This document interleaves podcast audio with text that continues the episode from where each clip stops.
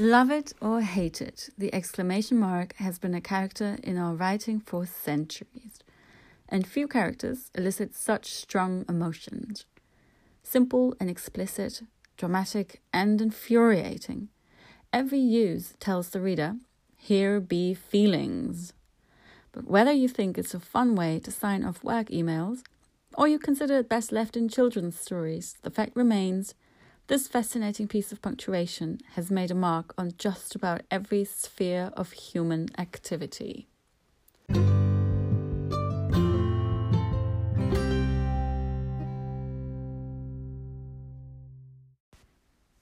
This was actually the description of my book from the jacket cover of the hard copy. My book, which came out yesterday, the 3rd of November, and it's called An Admirable Point, a brief history of the exclamation mark. Exclamation mark. It's been quite quiet on my podcast because I spend uh, the many months between the last recording and now on writing the book, on editing the book, which is a whole different experience after writing it, and on working on my website. So, if you have a moment, if you're interested, um, go to my blog on my website where I publish thoughts, um, ideas, curious uh, occurrences around dots and dashes and commas and colons in literature and culture and politics and uh, just our daily life um, around once or twice a week. So if you have a moment, to have a look at my blog as well. But now back to this book. So, this is a biography, a whimsical biography of the exclamation mark. Um, I wouldn't have thought that it would be the exclamation mark, which would um, capture me for so long, for so many months, because originally I was working on brackets many, many, many years ago when I started uh, this whole, whole huge tree of interests and um, writing that is punctuation. So I'm quite pleased to have had the surprise of um, the exclamation mark accompanying me, or me accompanying it rather, for a whole year now, because I started writing this book in September, October, and now it's out. So I thought, what better way to mark this uh, momentous day of my first book, um, then and the return to the podcasts as well, then by recording a little session on the highlights of the book. So what I will do is to go through every chapter and just pick up one thing that I think is interesting and uh, and kind of curious and I haven't talked about yet and I will explore that a little bit. And I hope by doing so that you get a sense of what this book is about and what it feels like uh, reading it and what it felt like writing it as well. And I hope it makes you curious that perhaps uh, you feel like picking it up, perhaps giving it to a friend for Christmas. It's a nice little read. It's not um, super complicated, but I think there's a lot in there. It's packed with anecdotes um, with with funny ones, with rather serious ones as well, and there's lots of nice pictures too. So, let's start. All right. So, what is this book? As I've said, it's a whimsical biography of the exclamation mark, but it is also a manifesto in defense of it, and it's quite um, unapologetic. Um, it's a defense of the exclamation mark and it's a defense of feeling in text. It's certainly not a linear, straightforward book. I would I would rather say that it's like a walk in a maze or a forest with um, many paths that lead somewhere, that lead off the beaten track, that go sort of through the thicket, as it were. But I think those paths are delicious and sort of deliciously intriguing. And they may or may not lead somewhere. Sometimes they don't lead anywhere, but um, is that is that even necessary? Still, still feels nice to walk in them, I suppose. And um, if you have gained something from walking on this path, from exploring this uh, sort of um, path of the the main road, that's great.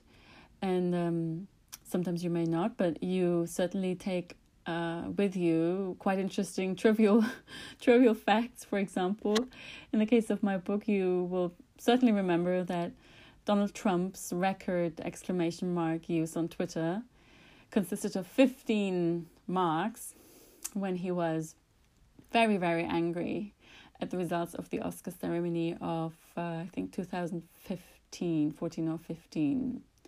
So, just as a warning, this is a bit of a rambly book. And as I have also said, it's an it's an unapologetic defense and it's unapologetically paradoxical.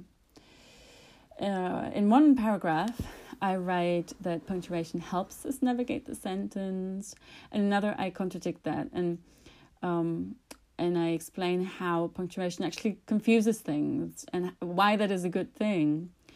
Now, I don't have a problem with that. I, I think life is ambiguous and life is uh, confusing and paradoxical, and one thing that can't be still is, as Macbeth says.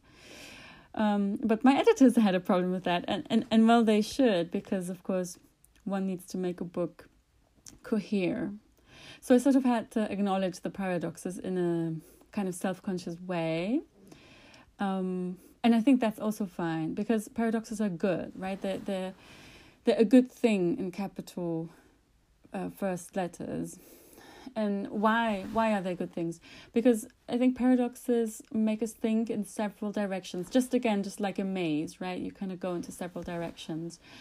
And um, paradoxes keep us agile. Like we have to do u-turns and um, fall back in on ourselves and turn our thoughts upside down shake out our heads shake out the thoughts put the furniture back in like clean everything out put the furniture back in a different way um, and then kind of periodically do that every once in a while. So I suppose the book is an invitation to sort of do that.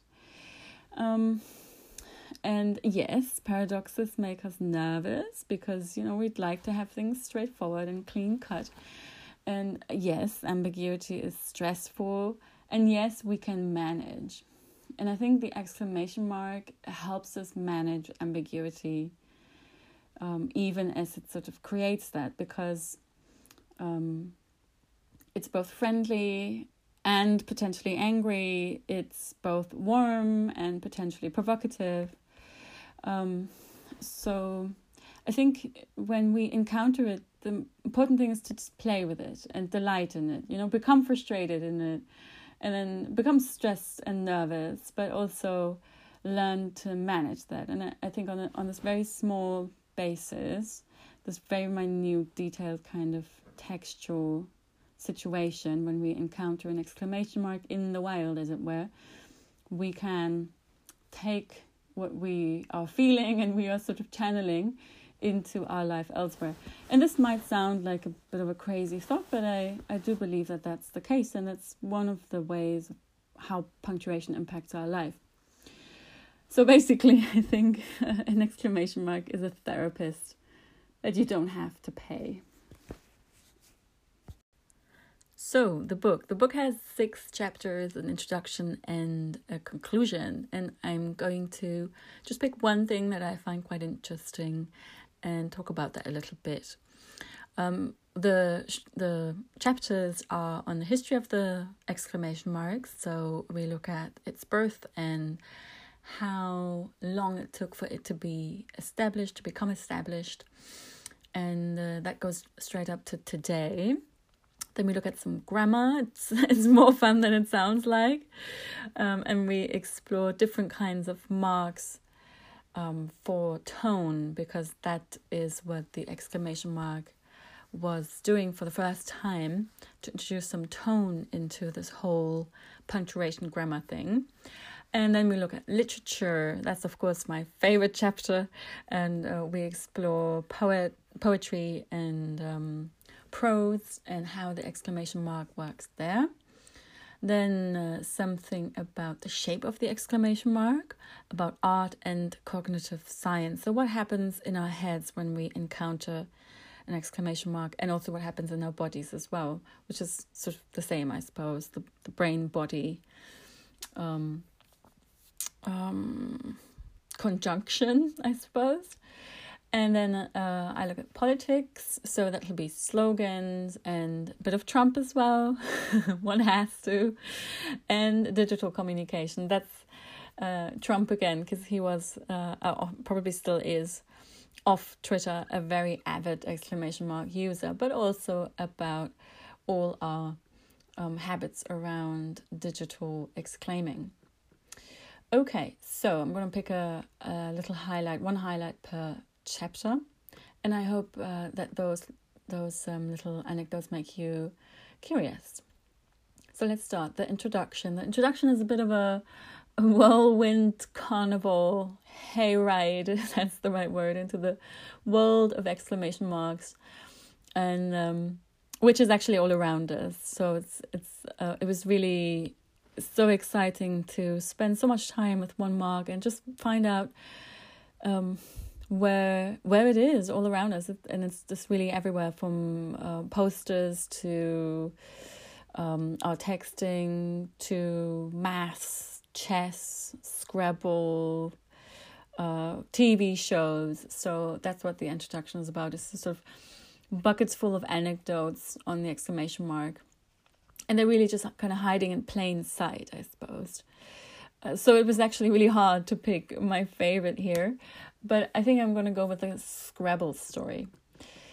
So in uh, 1978, the Merriam Webster Dictionary in the US published a list of Scrabble terms so that you could check uh, when you were playing that like your crazy word doesn't actually exist right you know you're trying to use the x and the y and the z and whatever um, that you can't use uh, otherwise so because there's actually you know professional scrabble players as far as i know or sort of semi-professionals they came up with this list of terms that are um, that you can use and uh, the dictionary later faced criticism for including slurs, both racial, racial and sexual, uh, but also um, for including rather more innocent words that are perhaps a little bit naughty. We'll come to that.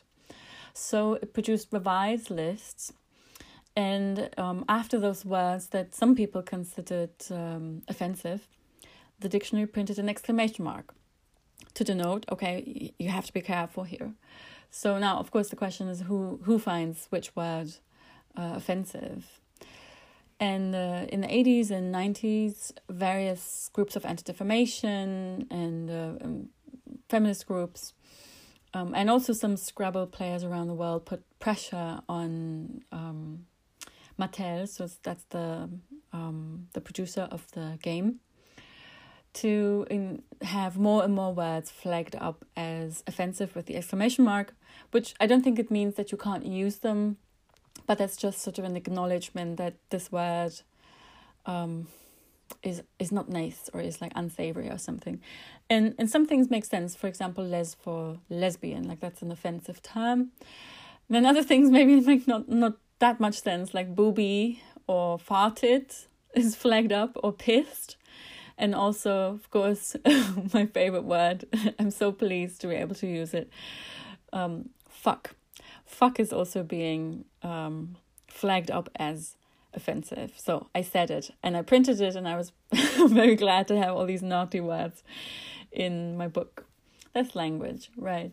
Um, language um, shows the the diversity of experience and of, of how we use it. I did contact Mattel and several Scrabble groups um, in order to ask to see the list because I couldn't actually get hold of them because I wanted to see like where do they put the exclamation mark and how does it look like and how, how are people using it? Do they actually like agree that those terms are offensive or is it sort of a um, a question of the moment of time, which it is? because what is offensive today hasn't been yesterday and probably won't be tomorrow, right?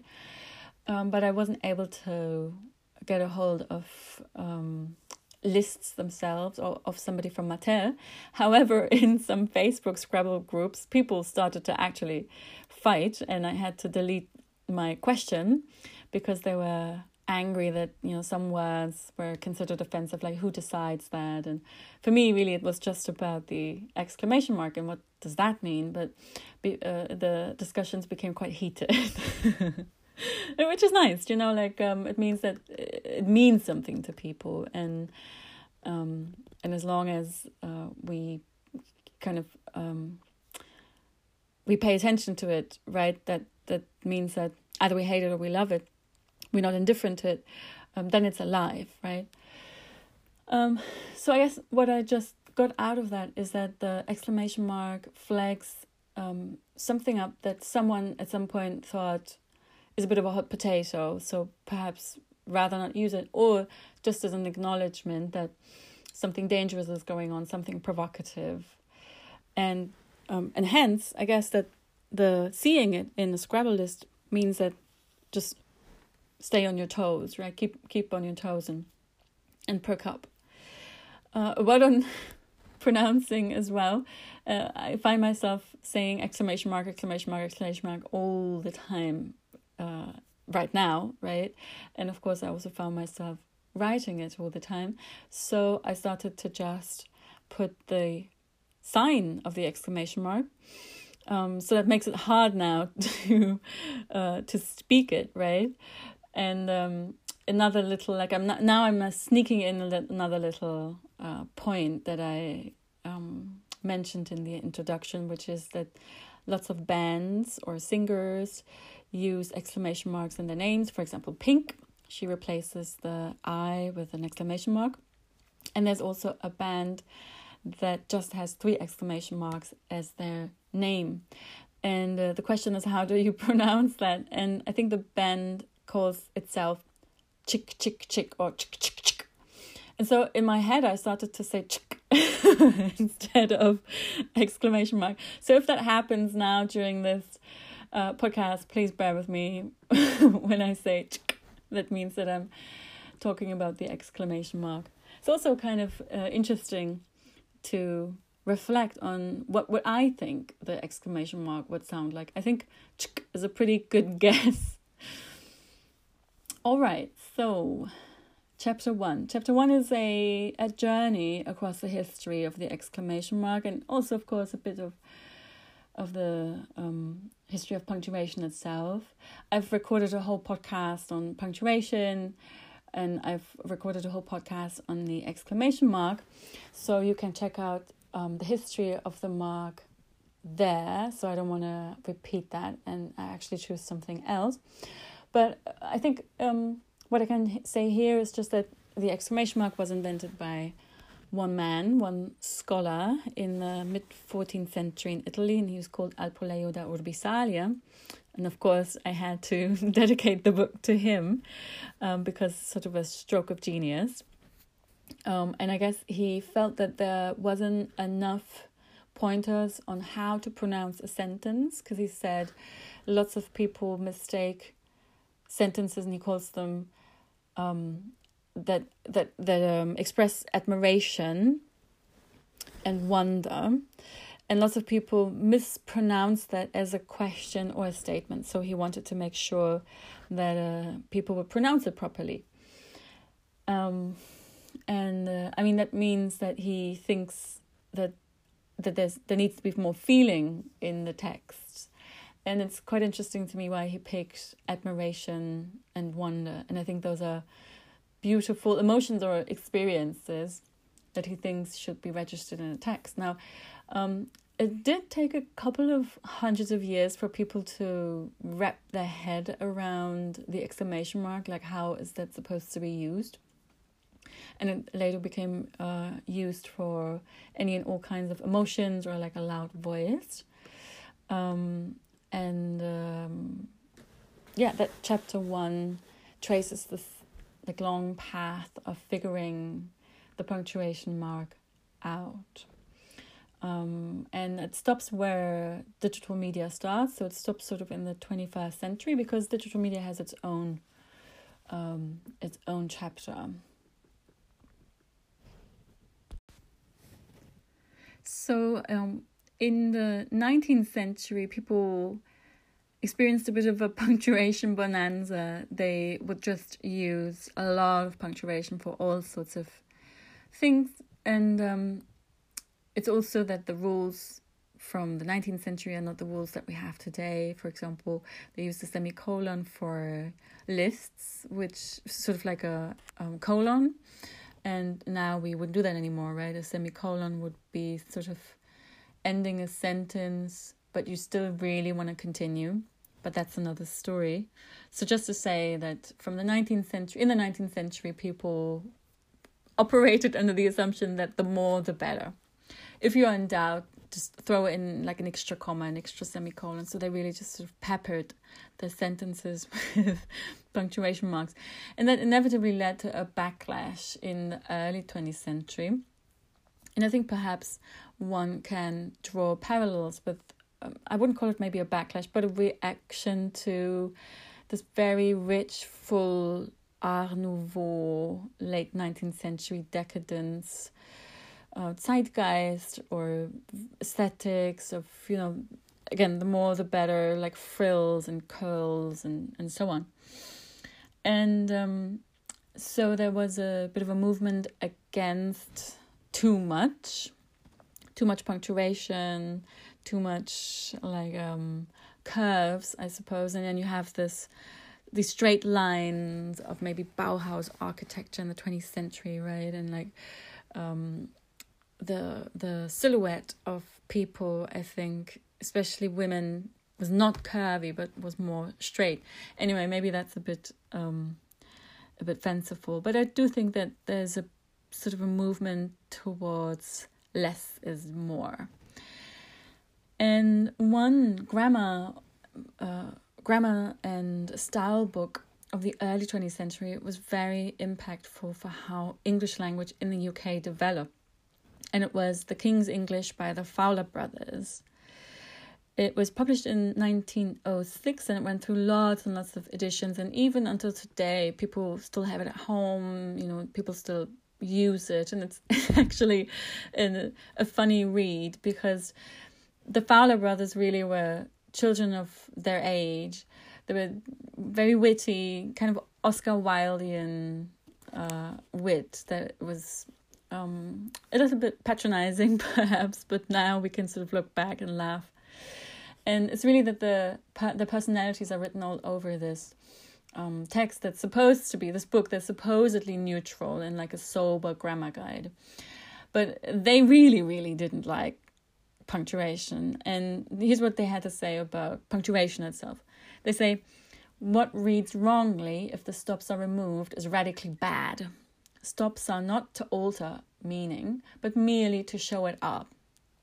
Which is very, very English Oxford educators, like so judgy and such a strong emotion. So, what they say is don't use punctuation in order to make sense. It has to make sense without it, which is absolutely not true. I mean, it can be true, but it really doesn't have to.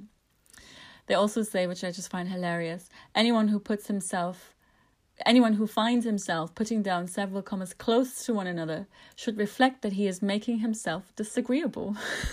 I can just see this coming from the granny, granny Violet. Is it called, she called Violet in Downton Abbey? Right? She she would say such a thing. Now the Fowlers thought that some exclamations are more exclamatory than others. For example, they say, You surprise me, how dare you, don't tell such lies. Those are just statements, so you're not allowed to actually put exclamation marks. Um, they're just they're just statements, questions, or commands. And only because you are excited doesn't mean that your words deserve an exclamation mark, or it doesn't mean that it's called for. They call the exclamation mark decoration, so they mean that means that they just prettify a sentence, right? They're not essential. And of course, in my book, I say, well, they're very essential indeed. but the exclamation mark kicks back. And as with so many grammarians and stylists before, the Fowlers multiply examples, paradoxes emerge, confusion abounds, and, you know, language just exasperates them and in the end they just they just give a blanket warning against exclamation marks because they've contradicted themselves so much in in their you know um, in attempts to make sense of something that's just like a wild growth of you know language wanting to do its thing. And they say excessive use of the exclamation mark is one of the things that betray the uneducated. So i think hate is going to hate full stop right? But um it's it's certainly a fun read now um in chapter 2 I speak a little bit about the grammatical implications of the exclamation mark because it is like a full stop, so it ends a sentence. That means it has grammatical value. It's just like a full stop with a bit of a top hat, I suppose. Um, but it also has feeling value, and the most important thing is it tells us something about tone. Tone is a super elusive thing in text. Like, um, when I analyze a poem or when I teach um, literature, I always encourage my students and I, I always try to think about tone. What is the tone here? And it's so hard to to get to that, right? It's something kind of felt intuitively. And it is hard because a piece of writing, whatever writing it is, even if it's just a post it, is disembodied, right? There's no um, there's no hand for a gesture. There's no face for facial expressions. There's no voice right? Is the voice fast or slow or high or low? Is the voice cracking or stuttering?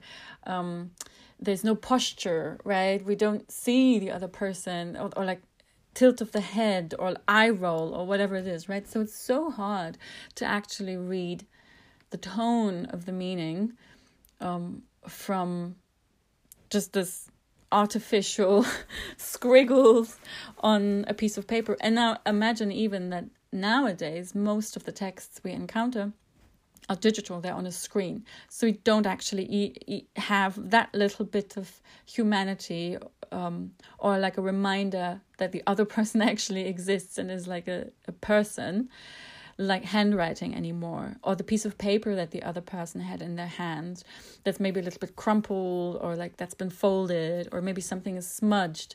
Maybe they underlined something maybe they crossed it out maybe the there was some something spilled on the piece of paper right? Just to know that another person had this thing that they have written in their hand that that means something to us and there there are actually studies that um have shown that people read the same message that is written on a piece of paper differently than when it's written um, as a text message. So I find that I find that so fascinating. So now in this supremely disembodied space that we now have for text, where we encounter text, tone is sort of the um, the queen of uh, of meaning making or of analysis, I suppose. And uh, people have tried for hundreds and hundreds of years to catch that tone, right? To to invent more and more signs that try to capture and tell the reader this is what I actually mean. For example, irony. Irony is such a hard um, thing to find out. You know, we all know people who are not very good at um, reading between the lines and grasping that this sentence or this this thing that I just said, I don't really mean it, right? That's kind of basically like a very basic definition of irony, that you mean actually something else from what you have said. And uh, my nephews and nieces, I um I have seen that sort of in their development when they were around two, three years old they kind of started to understand that mm, maybe the thing that people say can actually mean something else. And then when we were playing, and I would, for example, say, Oh, uh, I have a friend and he's a policeman and he's gonna come and like lock you up because you took the sweets or something. They would look at me and wouldn't be entirely sure does she really mean it or is this like fun? Are we playing? and and then they kind of have this doubt written all over their face and they hesitate a little bit and then they're like mm, you don't really mean that but they're not entirely sure and and so i think by that after that age, so it's sort of uh, old older toddler and then young child, maybe five or something, six, they are actually able to just even understand that some language doesn't have to mean what it says literally, right? So irony is so hard to grasp and also to write well, right? So in the past, there were so many examples of um, people trying to invent new signs or reuse old signs for irony. And I go through lots of those examples in chapter two.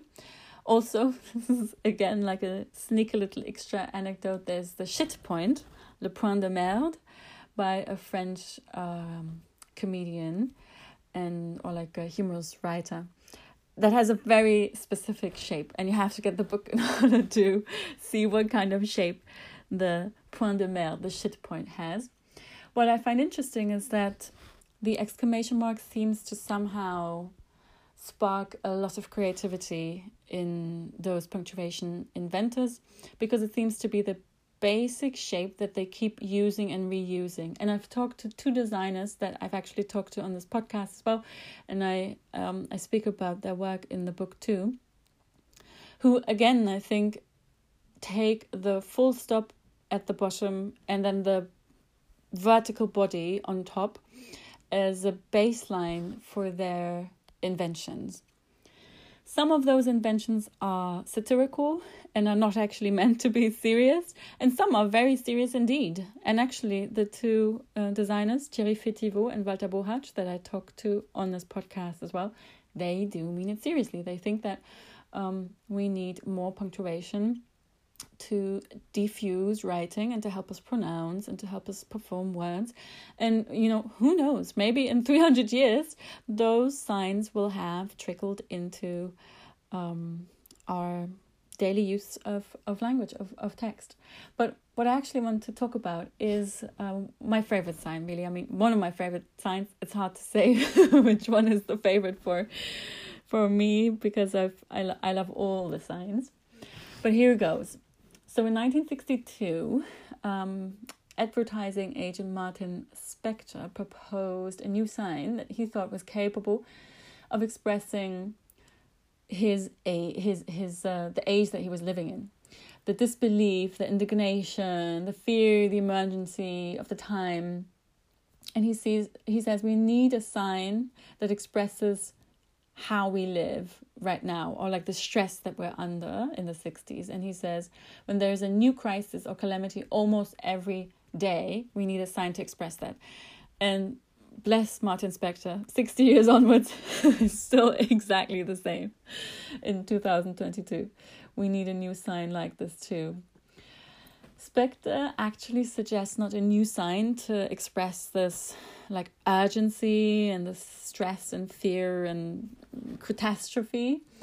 Um, but what he does do is to just put a question mark and an exclamation mark on top of one another.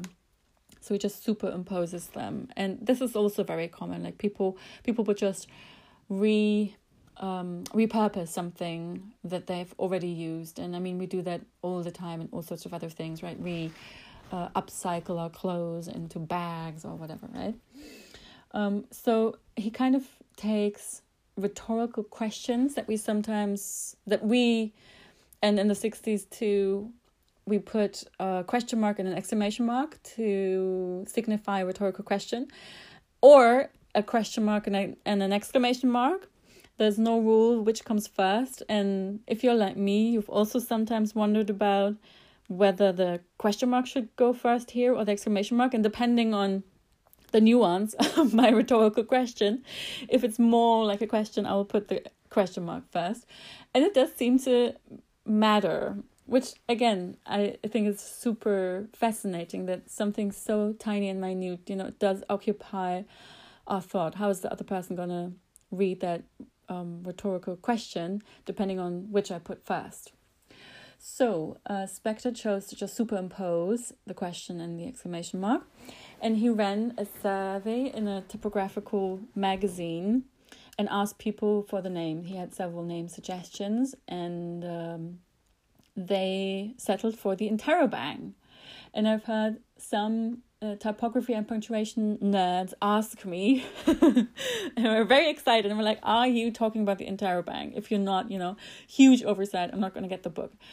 Rest assured, the interrobang gets lots and lots of pages, and even like a nice, um, a nice picture from an Italian film, also from the '60s, that was called Interrobang. So, um, the interrobang didn't find a lot of favor among a broad number of people. But again, you know, people are still around who know it and who love it. And um, I can understand it because, as I said before, it's actually quite hard to pitch new punctuation. And even the punctuation that we use today, the repertoire that we have, the most basic ones, the full stop, the comma, the question mark, they took hundreds and hundreds, sometimes thousands of years to be established. So, really, um, no uh, no judgment that the entire interrobang hasn't yet been um, been able to pervade every sphere of writing, as it were.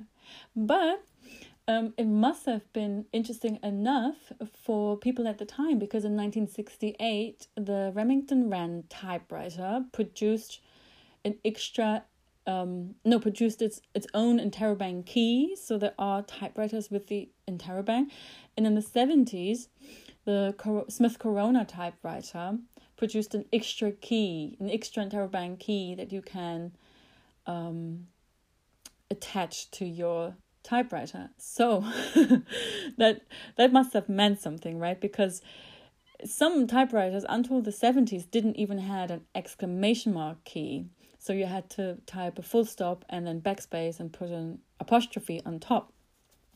So uh, it seems that typewriter producers were punctuation fans, or you know there were some fans out there. And today the interrobang survives in some word typefaces, for example, Calibri. So uh, I, I would encourage you to just go and have a look whether you can find it on the computer. And um, I I love the interrobang because it, it's sort of a half successful story, but not really. And it's again like one person, Martin Spector, who feels like there's a need and he feels he needs to address that. And then he gathers a following or he starts to have people be on board. And then we have the technolo- technological um, potential through typewriters and now through the computer to actually make the uh, the mark, the punctuation mark, which is one of the most important things, is to be able to do it with the technology of writing that we have. Uh, otherwise, punctuation marks just just die on the uh, graveyard of unused punctuations. So I think that the story of the interrobang is the story of punctuation in a nutshell. And I also just really like it. I think it's creative. I like I think it looks fun and I think it's a it's an expression of language being relevant and punctuation being relevant and how we play with it as well. So, chapter 3, all about literature. And you will be happy to find that stylists and writers themselves really wildly disagree on whether to use exclamation marks and if so, how many. For example, Scott Fitzgerald, he who wrote The Great Gatsby and Tender Is the Night, thought that using exclamation marks was like laughing at your own joke. So it's just too much. It's just too much like, oh, here I am. and too, I guess, attention seeking and self consciously, oh, this is a text. But then you have Salman Rushdie winning the Pulitzer Prize in 1981 for Midnight's Children, and it has 2,313 exclamation marks. That's an average of six per page. So that really is quite a lot, especially also when you see it, you know, it's very striking. He actually won the Booker of Bookers with this book, and not only once, but twice. so that's all of the Booker prizes competing against one another. And he, he, he, so he won that twice. So he, he sort of won three uh, sorry, Pulitzer prizes, not Booker prizes, Pulitzer prizes. So I guess that um, that means to that goes to show that the exclamation mark can be hugely impactful. So you know have you have Salman Rushdie's permission to use it as much as you want. There are lots of examples of punctuation um, being a moot point between editors and writers in my book, and I think I'll also record a podcast on that quite soon because I really love uh, thinking about who put this exclamation mark here in the text and when and why. Um, what do we think about it if it's there? What do we think about if it's not there? Was it the author? Was it the editor? Was it the typesetter, for example, in the Renaissance or until the 18th century? The proofreader? Who who put things there, right? Does it matter? It does matter, and it also doesn't matter. I think um, in looking at punctuation, we always have to keep in mind that it is contingent. So it's contingent on the technology of book production or or publishing. Um, how how did people do that at the time? It's contingent on conventions and the education of the writer and what the book is supposed to do, on the education level of the readers, on lots of other things. But I think that punctuation, looking at the punctuation, can help us trace histories of text. How did it come to be? From you know just being an idea to an actual book that we hold in our hands, and I think it also shows how the a book is a social thing, right? It's a social object. Not only because we pick it up and we pass it around and we give it as gifts and so on, but also because there's so many people involved in making a book. For example, in my book, who was involved? Well, I wrote it, the editor at Profile, the publishing house with it just being published, wrote to me, other editors who also had a look at it, a proofreader, first proofreader, second proofreader, um, people who looked at the, who found the images and who got permission for the images, my agent, um, friends who read it and who, who read it before submitting and, and so on. Um, and then, of course, um, the designer and then people who it's being published and they put it into a box and it's being shipped to a bookshop. So it's just like such a huge number of people who are involved and you don't see their traces anymore, right? but it's not me it's like it's me and all the others who are so important in in making it right and i think punctuation is a tool of understanding that i do some close reading of poems and prose passages in the chapter and i was very pleased that all of them stayed in because i was worried that the publisher would be like nah you know people are not reading your thoughts on jane austen or something so i'm very i'm very glad that I got to keep all my nerdy, juicy literature analysis. And um, so, because I plan, as I said, a podcast on editing punctuation, I think I choose something else now. I choose um, a poem by a poet that I love. He's called Gerard Manley Hopkins, and I'm gonna think about the reaction of a scholar when he read Hopkins's poetry for his exclamation because I think I really identify with the reaction of the scholar when he was diving deeply into the exclamation mark use of Hopkins. Um, perhaps a little bit about Hopkins first. He lived in the late 19th century. I think I think he died in the 1920s or so. Mm uh, I'm an early modernist. I'm I'm a Renaissance person. Please forgive me if I if I am not quite sure on when he lived, but he definitely was a late Victorian. And he was an Oxford man, he was at Balliol, he was an incredible scholar, he was so well respected. And he had a quite interesting personal history that we know some parts of, but perhaps not everything. He became Catholic and he became a Jesuit priest. At the time, that was really difficult in the UK because for um, how many years? 200, 300 years, there was actually discrimination against Catholics in the UK. And um, it's not very pretty, you know. Anglicanism doesn't really want to hear that.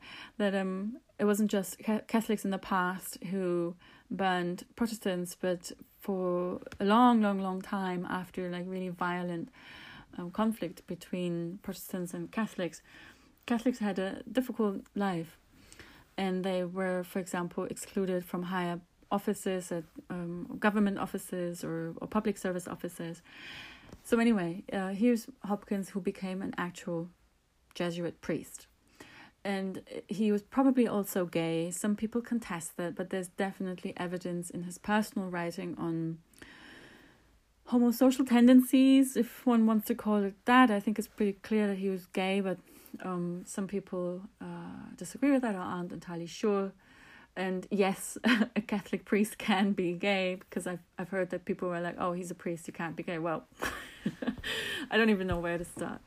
But anyway, I think um, it, it's that um, it's it's that and lots of other things, his his orientation and other things that perhaps made Hopkins feel a little bit apart from other people. And remember that this was uh, a United Kingdom that had Oscar Wilde imprisoned for um, his uh, sexual orientation and do hard labor for two years, which at that time came close to a death sentence because it was hard labor for somebody who was totally not used to it. And in any case, Hopkins calls his own poetry a little bit odd, and we're going to see why.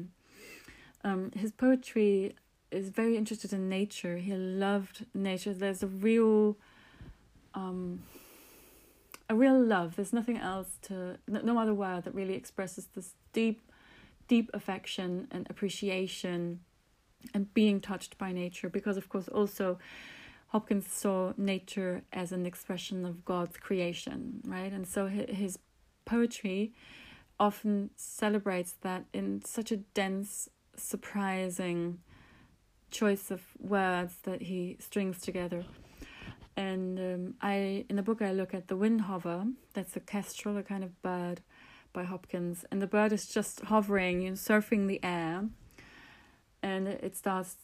I'm sure you know the poem is quite famous. I caught this morning, morning's minion, kingdom of daylight, dauphin, dappled dawn, drawn falcon in his riding, and it continues like that. And what I absolutely must have messed up the rhythm because um, Hopkins came up with something called sprung rhythm, and he made his own signs and he put his own signs on the words and between the words and they were supposed to be pronounced in a certain way uh, that I don't know how um, but uh, even without that the you can just read the the words and the words are so surprising and um, and touching and just uh, it's it's a nice experience to read daylight, dolphin dapple, dawn, drawn, falcon in his writing, right?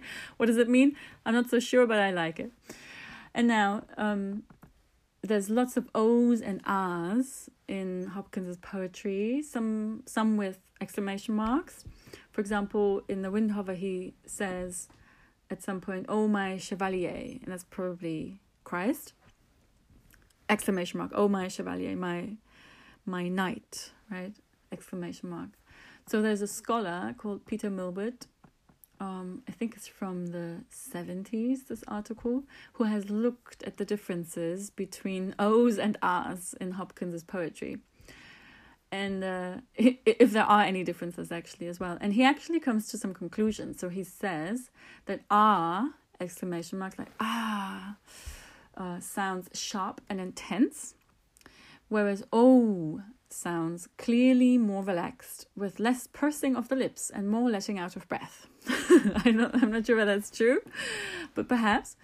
Um, so, uh, just like just like the Fowler brothers before, and like a lot of other people who, um, including me, I suppose, who explore the exclamation mark, the scholar gets so worked up in how the exclamation mark functions or seems to function in Hopkins's poetry that halfway through his academic analysis, he kind of loses it and he interrupts this is altogether extraordinary exclamation mark and this is in an actual serious academic article that this critic gets so involved in the thing that he is analyzing in the exclamation marks and the o's and the ahs and the the sighing and the breathing and the moaning that he he just interrupts and ex- exclaims himself, right? This is altogether extraordinary. So he's sort of totally swept away by the poetry and the and the exclaiming.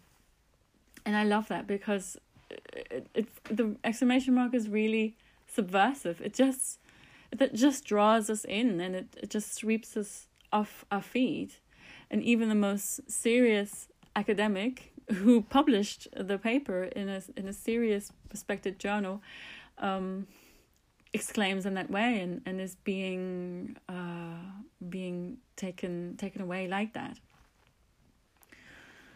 All right, so chapter four is about the shape of the exclamation mark and about some art, some comic art as well, and some um, some modern art where we find the um, the exclamation mark. It's also about neuroscience, so it's about um, what happens in our brain when we see an exclamation mark. I don't want to give it away, it's very interesting. And it's also about muscle movement in the larynx when we read an exclamation mark. So, not even when we pronounce it, but what, what happens in our mouths, like in the apparatus of our voice when we see, we just see it and we like just read the words, the as it were. This is also something I'm not. I don't want to give it give away. I really, um, I was really struck by those two uh, cognitive science or um, biological experiments. So, however, I have something that I I love, and uh, that is an exclamation mark statue. It's about as tall as you and I, so maybe like six feet or so, perhaps a bit less. And it's yellow. It's bristly, rubberized horsehair that's sort of then sprayed yellow, like a really garish, uh, neon, neon uh, yellow. And it's from 2008 by Richard Artschwager or Artschwager. He's an American, or he was an American artist from uh, who, who's been um, working since the 60s. So that's conceptual art. He used to be a designer, a furniture designer, and I think a furniture dealer. So he has a sense, or he's interested in space and objects of art and how they interact in space. And uh, this is not the only um, punctuation mark that um, he exhibited in his uh, shows. He also had question marks and other kinds of exclamation marks. But I really love this yellow one because it's for me it's just like a 1980s garish uh, pop song or something. And he also writes a little bit about the exclamation mark, whom he calls the Prince of Punctuation. Because I think he calls it that because it communicates with its surroundings. He says the exclamation mark can operate with its with respect to itself or anybody or anything around. So it's like um, contained in itself, but it also does something to the things around it. He says the exclamation mark is spiraling free but gravity aware, hopping on one foot spiraling free but gravity aware, hopping on one foot. And I think that means that it has this bottom, this full stop, which grounds it, but it's also so it's aware of gravity. it's not just like floating around, but it has an upwards lengthening body eh, and it, it kind of makes it dance and turn around itself and, and in that way it frees itself of the physics of gravity so it's both and. It's that paradox that i think i'm trying to get at in the book. I also think this exclamation this yellow exclamation mark is just a middle finger to the establishment. Whichever kind of establishment that you want to show the middle finger to. So speaking of establishment in chapter 5 i look at politics and punctuation especially the exclamation mark and at propaganda too. For example, pro- propaganda posters from the Second World War. The exclamation mark looms large in politics, that's for sure. So there are political logos and slogans from Obama to Jeb Bush, that's the neglected younger son of George Bush Sr. And of course, there's Trump and his MAGA campaign that features very large. But there are also French presidential elections in 2022. So this year, where a lot of candidates used the exclamation mark. Um, not very su- successfully so, but they did, and it was noticed by the media. There is also some German politics because um, the exclamation mark uh, caused a lot of uh, political or social unrest, or contributed rather, in 2015 when it was used for something that Angela Merkel had said. And of course, this is what I want to talk about, although um, I don't explore very much in the book. Um, uh, ready for Rish. So the the exclamation mark is is hot off the press, as it were, for the September October UK Prime Ministerial race. And in September, um, Rishi Sunak stood as party Tory party leader with the slogan "Ready for Rish." So the I becomes subsumed in an exclamation mark, or one could also say that the the I of Rishi gets turned upside down into the exclamation mark. So the the dot of the I is now at the bottom of the line. And uh, in September, this slogan really didn't work out at all. I think it was because it just doesn't look very nice. There isn't any new uh, design, for example. And when you are standing as the leader of you know one of the most powerful countries in the world you really have to come up with some interesting design you ha- you you go to designers to an agency they develop something um, Obama did that, for example, and, and usually US presidents do that. Trump probably didn't. but usually, you know, or when you have a business and you launch a business, you go to designers, you tell them what your business is about, you tell them what you as a candidate are about, and they develop a design for you. Uh, that can be a logo, or that can be um, and that is also a typeface. So when I worked on my website over the summer, for example, a friend of mine who is a website developer um, created a logo for me, and uh, that's a little fox because I love foxes, and they start with an F as well, like my first name Florence, and um, this fox symbol or like logo um, curls into a, um, a, a fountain pen because I'm a writer. So uh, that expresses something about me, right? I I write and uh, I like this particular animal. It has something to do with me, and then the F of the first name. So, um, that is something design tells us something about somebody's beliefs, somebody's ideas and ethics. And Ready for Rish just didn't do that. It was too nondescript, too slick, perhaps like Rishi Sunak himself, you know, it's like a um, one of the most uh, one of the richest people of the UK, his wife um, having you know tax issues and um, him having been a banker, you know, Oxford educated like always. So that just didn't um, reach people, not even the uh, Conservative Party members. And so even the exclamation mark just didn't do it. It it was supposed to, it was trying a little bit too hard to generate motivation or enthusiasm where the candidate wasn't really able to.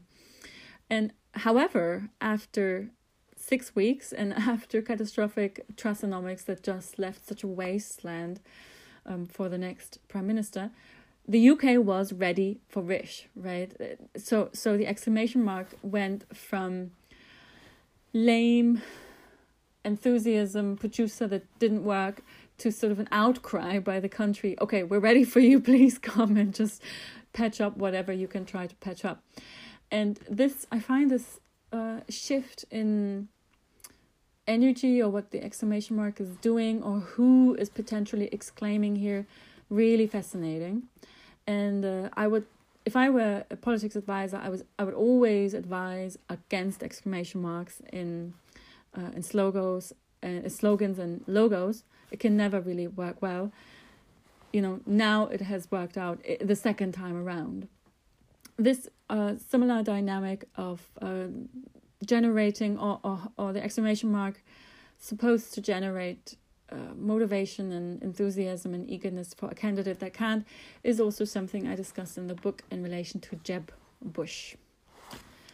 All right, so chapter six, that's the last chapter, that is on digital punctuation. And uh, we pick up where we left off. So, with Trump and his Twitter use.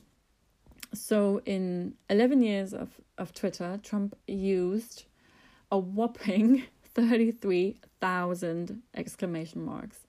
And this just insane use increased even during the presidential campaign 2015 16, and then as president of the US between 2016 and 22. So I look at the exclamation mark use of his rivals, that's Hillary and Bernie, and um, which words are Trump's favorite words with uh, exclamation marks, and um, how did the exclamation mark actually help bring about Trump's banishment from Twitter?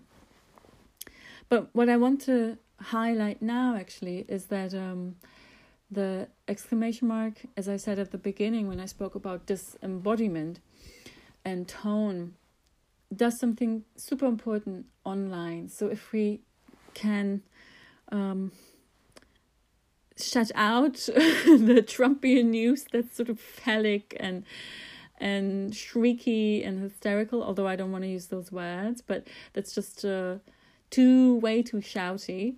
The exclamation mark actually produces warmth and friendliness online. There was a study in 2006, which I know is a long time ago, and I, I didn't find another study that was picking that up. And this study is very often cited, but here we go. That's the only thing that we have.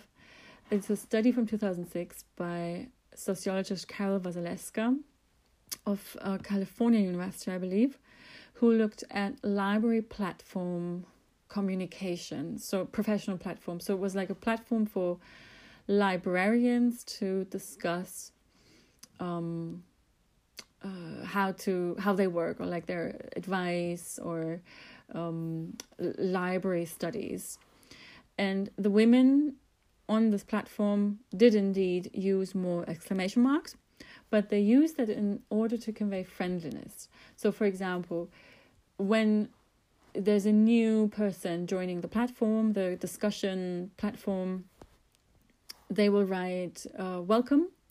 And I think it's undeniable that if you have a welcome, I don't know, welcome Peter, full stop, that that seems definitely less friendly than welcome Peter, exclamation mark.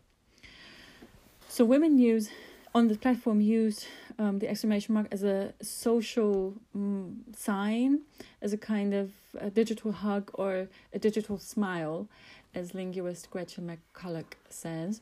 And uh, just as an aside, the only people who used three exclamation marks were men, and those three exclamation marks were supposed to be incendiary and they came at the end of swear words. So only angry men online use three exclamation mark, and then you know we have Trump's example, and it seems to be true.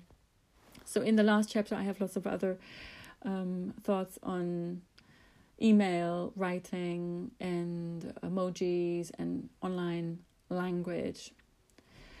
So the epilogue looks tries to look at the future of uh, the exclamation mark so uh, I discussed the two designers that um, I've also spoken to on the podcast. That's Thierry Fetivo and Walter Bohatsch. And I think a little bit about why are they still inventing new signs and what is the role of the exclamation mark in these um, signs. And what I think I want to um, pick out from this little look into the future is another word for punctuation is stigmatology. At least Peter Szendy, I think that's his name, is a French philosopher, and he proposes stigmatology from the Greek stigma for punctuation, but stigma also means like a bruise, you know, the blue spot that we keep from a bruise, It's a two or a mark. And that means that punctuation does something to us, right? It it kind of punches us.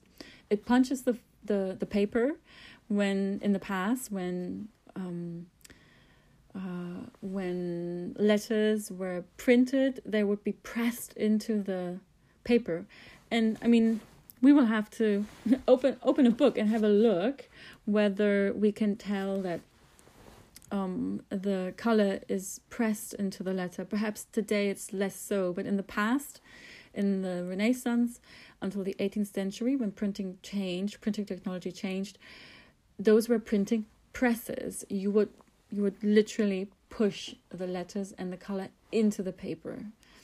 that is a bit like punching the paper, right? And so I think punctuation punches us in uh, in metaphorical terms into the eyes, into the brain, into the throat, the, the the the voice apparatus, into the gut, and it is it is something highly um, artificial because writing is you know that uh, a random uh, a random line and a, a line and a curve and whatever makes an A and that's the A sound. And then that becomes like becomes a a word when stuck together. That is highly artificial.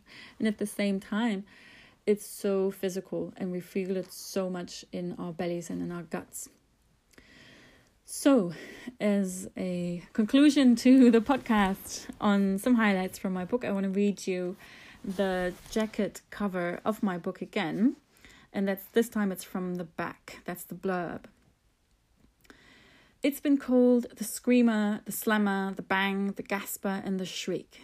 Nothing says excitement like an exclamation mark. Now, at last, here's the untold story of punctuation's perennially provocative point. So, I hope that I was able to give you a little insight into an admirable point the a brief history of the exclamation mark and that I was able to whet your appetites a little bit. So if you like, have a look at the um, go get the book. you can get it from Amazon and um, from bookshops in the UK. Please, of course, buy from bookshops and not uh, Amazon if you can, and support uh, and local bookshops. It's being published in the US next year, I believe, and it's also being translated to German also next year. Thanks for listening and see you soon.